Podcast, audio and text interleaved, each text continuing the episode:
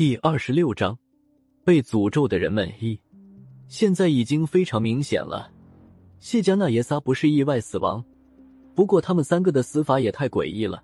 别说我和孙胖子了，就连萧和尚和雨果这两位中西方的特殊人才，都看不出来有什么可疑的地方。唯一有点希望的就是杨军了，可也搞不清楚他究竟看没看出来。开始他还是眯缝着眼睛盯着三具尸体。后来就起身在人群中来回转来转去，好像是在找什么东西。好在有人知道他是孙局长的保卫人员，也没人拦他，任由杨军在大厅里穿来穿去。最后是萧和尚先忍不住了，将那半截短香又掏了出来。这时也顾不上会不会惹人注意了。不过还没等他开始下一步动作，孙胖子却突然十分做作的咳嗽了一下，趁萧和尚看他的时候。孙胖子的眼神向手镯那边瞟了一眼，顺着孙胖子的眼神看去，就看见郝正义也掏出来半截和萧和尚手中一模一样的短香。他的手法几乎和萧和尚一模一样，只是比萧顾问快了几分。我看过去的时候，郝正义手中的短香已经点燃，一缕白烟直线升起。不过这缕白烟并没有什么异动，升到半米左右就消散在空中。没有发生异动，郝正义的眉头反而皱得更紧了。他犹豫了一下，控制的一只手缩进了衣袖里，在伸出来的时候，手心里已经多了一枚古钱币。这枚钱古币一看就有年头了，边缘磨得铮亮，上面的字迹已然看不清楚，辨别不出是什么通宝。郝正义将古钱币握在手里，大拇指沿着古币边缘蹭了一下。我这才看明白，古钱币的边缘锋利的很，就这么一蹭，郝正义大拇指的皮肉就被划破，鲜血一下子流了出来。这点血他倒也没有糟蹋，沿着古钱扎的边缘抹了一圈儿，随后将染血的古钱币套在短箱的外面。在古钱币套上短箱的一瞬间，本来直上的白烟突然没有规律的向丝外散开。不过，这个过程也只是短短的一瞬间，只是眨眼的功夫，短香冒出的白烟就恢复了正常，继续直线向上飘散。这次郝正义有些摸不着头脑了，他呆呆的看着手中的短香，明显对刚才的一幕感到匪夷所思。昨晚见过的那位谢区长冲郝正义说了句话，算是把他叫了回来。郝先生，你这是在做什么？郝正义这才回过身来，他熄灭了短香，将它收好之后，才跟谢区长解释道：“这是在南阳流行的一种安魂法子。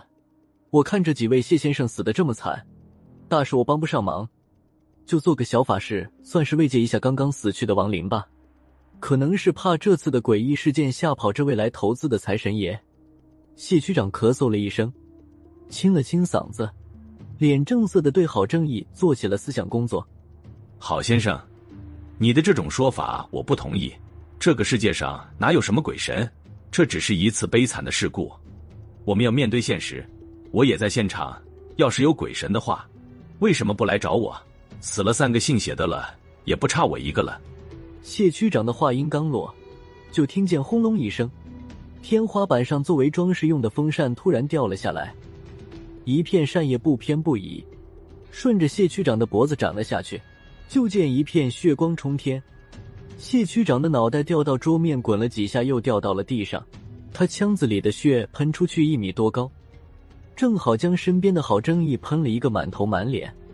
不过这一下子提醒了郝正义，他将脸上的鲜血胡乱擦了一把，从椅子上跳起来，朝四周已经吓傻了的人群喊道。姓谢的都站出来，站到一起去！他的话音刚落，我身边的孙胖子也窜了起来，对正开始聚集到一起的人群喊道：“都散开！你们都散开，别聚到一起！”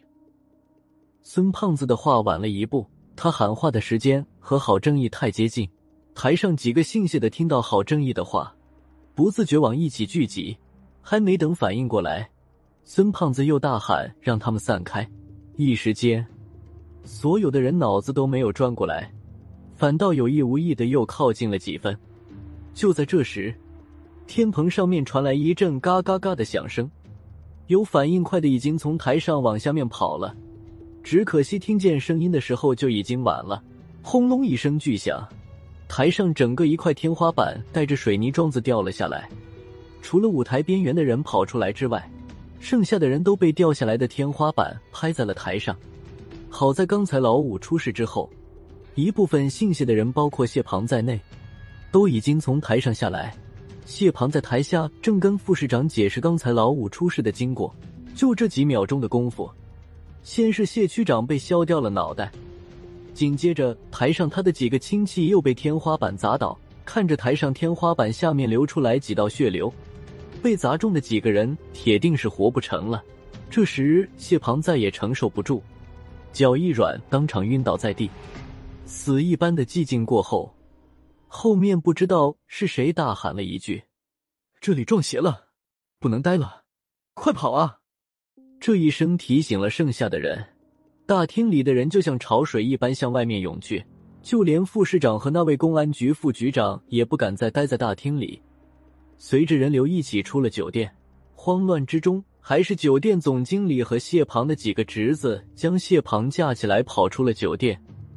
这时已经没人顾得上，还有位孙胖子局长和那个叫郝正义的泰国华侨。